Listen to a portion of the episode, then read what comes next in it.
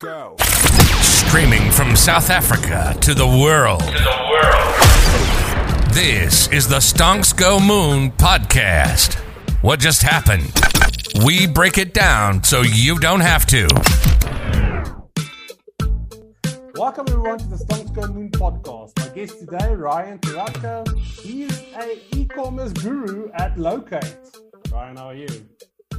Good. Thanks for uh, having me on the pod. Appreciate it. I promise we won't talk about Pokemon cards. Um, Coffee. there is, there is a lot of innovation in the e-commerce space. Um, one of the biggest, I guess, being real-time payments, but like returns are still an issue. You know, in this like growing con- consumer debt is all, also an issue. What like actionable advice would you give smaller e-commerce players looking to innovate? You know, going up against the big boys.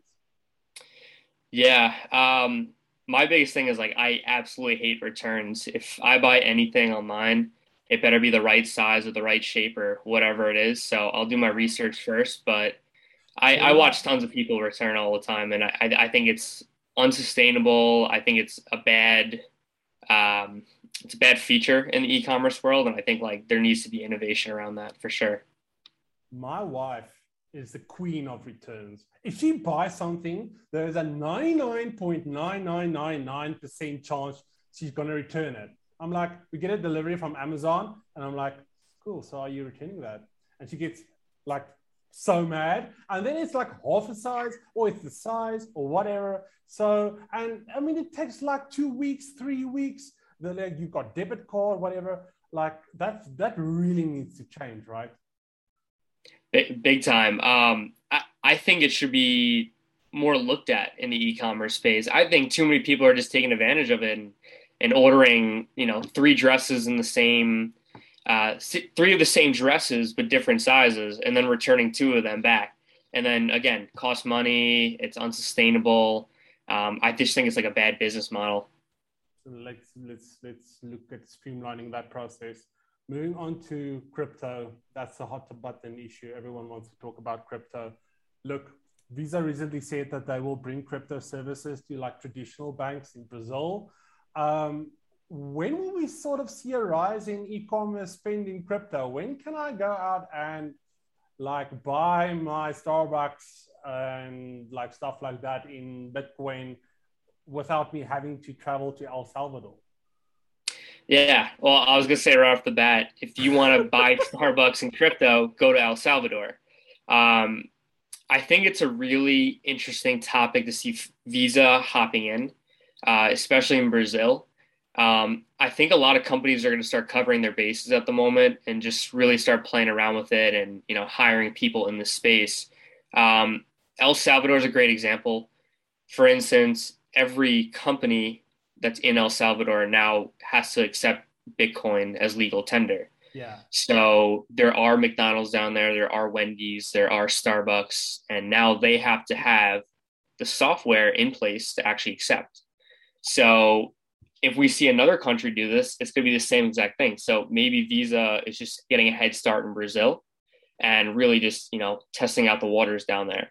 Um, but we're gonna, I think we're definitely gonna see more expansion in the future. Yeah, I mean, it's about mainstream adoption, right? Because if if we say, and I feel, I just feel that the narrative around Bitcoin is changing every week. Um, first, it's a s- storage of value, and then it's a payment, and then it's, or sorry, it's currency, and then it's a hedge against inflation. Like we need to find what it is first before we can adopt it mainstream. Does that make sense? Yeah, uh, there is a million different use cases around it. Um, I my favorite one is definitely like more the humanitarian um, standpoint. Yeah, a lot of countries, um, especially El Salvador, you know, face heavy inflation. Their dollars, you know, worth nothing.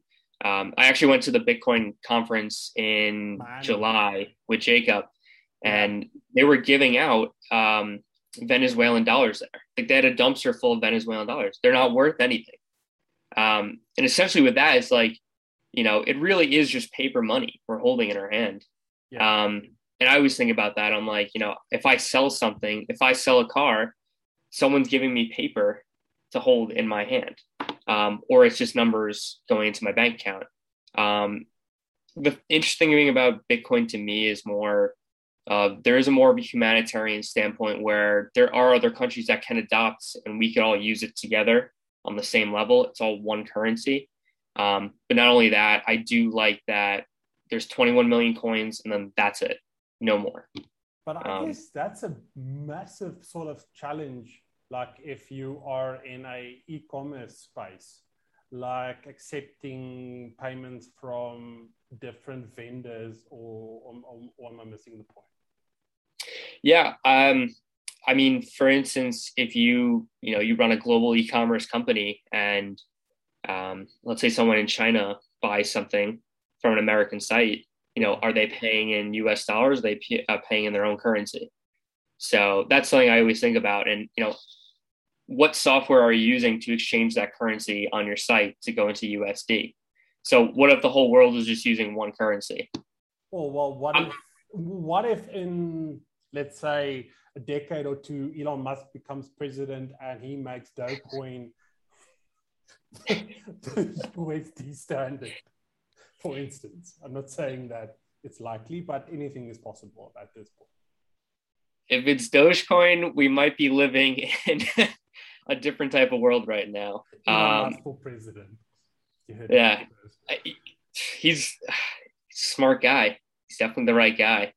Um, lead a country? I have no idea. Uh, what if we have any tech billionaire run a country? I always think about that. It could be. It could be um, uh, Bezos, right? It could be Branson. It could be Musk. Um, who's your money on? Out of interest. I I really do think Elon Musk is like the innovator of our time. And it's funny every time I every time I look at like business news or anything, it's always something like Elon's coming out with. Like today, I think he was talking about um, Tesla insurance. It's like, okay, how is he going to revolutionize the insurance industry? Because it definitely needs some tweaking for sure. Yeah. Crazy. He's, he's, like the marketing guru. I mean, like, forget anything else. He knows when they brought out the Tesla robot, um, everyone sort of forgot all about their production figures. Everything is like earnings call, doesn't even matter. Tesla robot, marketing genius. That guy. That's big time. I'll say it again, Musk president. You spent a bit of you spent a bit of time in Ireland recently, um, and it brings about a, an interesting point. You were still connected to work because of e-commerce, like your company locate still existed can still reach you, and all those things. Um, there's a big debate as to what the future of work is going to look like and how people want it to look like. So I think let's talk about those two things before I let you go. Like, how do you think companies want it to look like, and how do you think like employees want it to look like? Definitely. Um, my biggest thing is if you are working for a company and let's say you're in the office and all you need is your computer, then it's like, why wouldn't you be able to work from anywhere, essentially? I think the other thing is we learned during the pandemic is like mental health and, you know, people that were working 40 hours a week commuting. Uh, it was draining. I, I used to commute to New York City. Um, before Locate, I was going five days a week and it, it took a toll. I would wake up in the morning at like 6 a.m. and then I get home around 7:30, sleep for a few hours, get back up, and then do the same thing over and over again. And uh, it took a toll. You you turn into like a zombie. Um, so just being able to wake up in the morning, you know, take a walk outside or run, go get a cup of coffee, relax, start my day at 8:30. Uh, it's it's life changing. It's absolutely like I think one of the best things that actually happened during the pandemic. Yeah. Um, now, the biggest thing is too, I have family all over the place. So, um, and so does my girlfriend's family.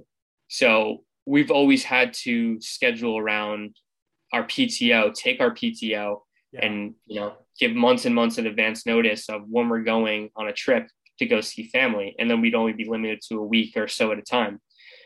Now with everything changing, um, you know, you have the option to go somewhere, uh, stay there for maybe two weeks, three weeks at a time, and actually work while you're there. It's, it, I've always thought that's the way I wanted to go with my career. Um, and it's, it happens sooner rather than later. And I think like, you know, I think more companies need to adopt it. Um, and once you build that trust with your employees, like I think the possibilities are endless. I think like my whole team is extremely hard workers and, you know, everyone's getting their stuff done. I think it showed us that we've all been in that meeting or in that boardroom where we sat down and thought, this could have been an email. And basically, it showed us that, yeah, it, for all these years, it could have been an email. So that's like the, for me, I think that's the employee side. What do you think about companies? What do you think, like, because I mean, there's buildings, I mean, empty, they've like, there's overhead stuff. Like, what do you think the company culture is? Because we've now seen Google, like taking a tech company. Like Google said, cool, you can work from home, but then we're going to tax you differently. Um, mm. And people like, yay, ooh, you know what I mean? It's like, yeah. So, so what do you think? What, what do you think the companies? What do you think the sentiment is? Yeah, um, this was something I thought of too. Is you know if you start moving around, um, what happens like to your taxes? Because every state in the U.S. you know different tax taxing and everything like that. Um, so my thing is, I saw with Zillow, they are now depending on your job, they will pay you based upon your job.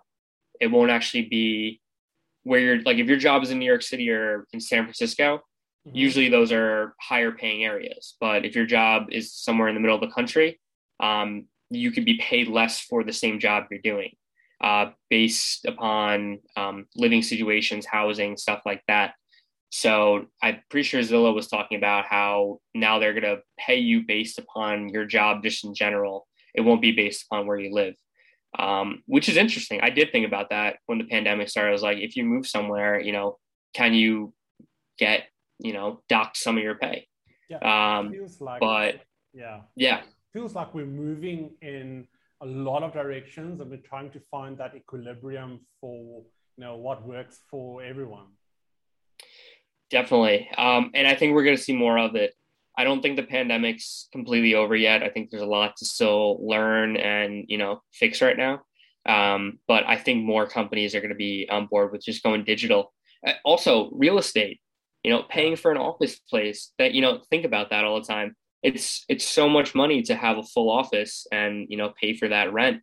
And then now, when you cut that cost, even with travel during the pandemic, no one was going anywhere. So it's a lot of savings for companies in general at the moment.